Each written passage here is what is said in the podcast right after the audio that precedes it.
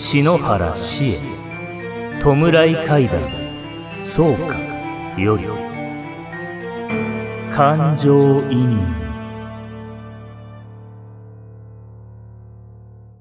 半端なくきついですよ。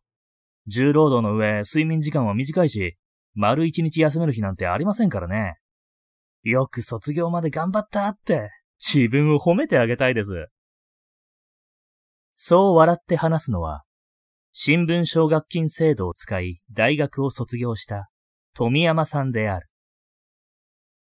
約15年前の話である。朝夕の新聞配達をしながら大学に通っていた富山さんは、毎日過密スケジュールに追われていた。朝は2時台に起きて販売所に行き、すぐに大量の新聞をバイクに積んで配り回る。それから大学に行くのだが、今度は夕刊の配達があるので、午後3時には授業を抜け出さなければならない。もちろん、新聞奨学金制度は学校も承認しているので、出席日数には響かないそうだ。夕刊を配り終えると、次は翌日配る長官にチラシを差し込む業務が待っている。配達する場所で特に大変だったのが、エレベーターのない団地やマンションだという。1階のエントランスにあるポストに入れていいのならまだ楽なのだが、新聞は集合ポストではなく、各部屋のドアのポストに入れること、という決まりがある建物もあるそうだ。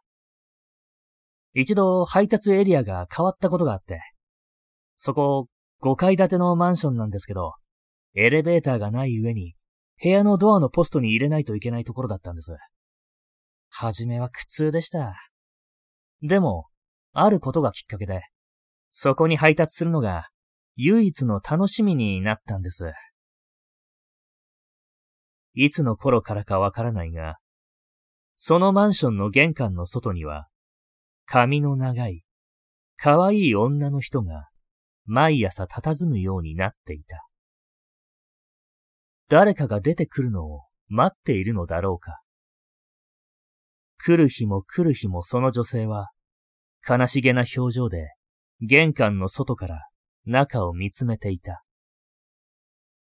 実はその時、私も失恋したばかりだったんです。高校から付き合って、一緒に東京の大学に出てきたんですけどね。私が忙しすぎて、ほとんど会えなくなってしまって。彼女から、他に好きな人ができたと別れを告げられた。富山さんは諦めきれず、話し合いたいと彼女に電話やメールを何度もしたが、すべて断られてしまったという。マンションの外で誰かを待っているその女性を見て、自分と重ねたのだろう。富山さんは何日も彼女の姿を見かけているうちに、心を寄せてしまったと話してくれた。梅雨の時期を迎えたある日のこと。その日は、大雨注意報が出ていた。夜中から土砂降りの雨となり、風も強く、今日はいくらなんでもいないだろうと考えていたら、九段の女性はいつも通り玄関の外から中の様子を眺めていた。そのマンションには入り口に日差しがついている。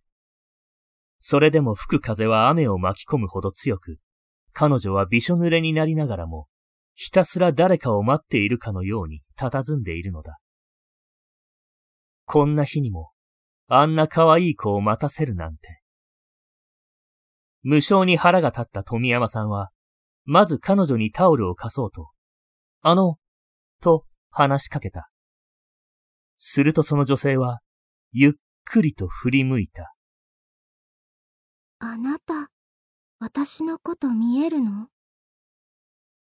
思いがけない言葉に、富山さんは戸惑った。見えるなら、あれ、剥がしてきて。彼女が指さす方を見ると、壁にお札が貼られていたという。あれ、剥がさないと、入れないの。そう話す彼女の目は、だんだんと外側に寄ってきていた。富山さんは全速力でその場から逃げ出した。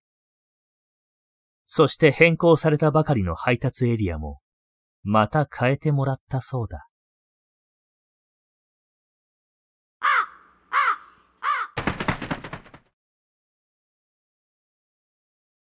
怪談作家、篠原志恵が書き下ろす、鎮魂の実話怪談集、弔い怪談、そうか。全国の書店、またはネットショップで販売中です。よろしくお願いします。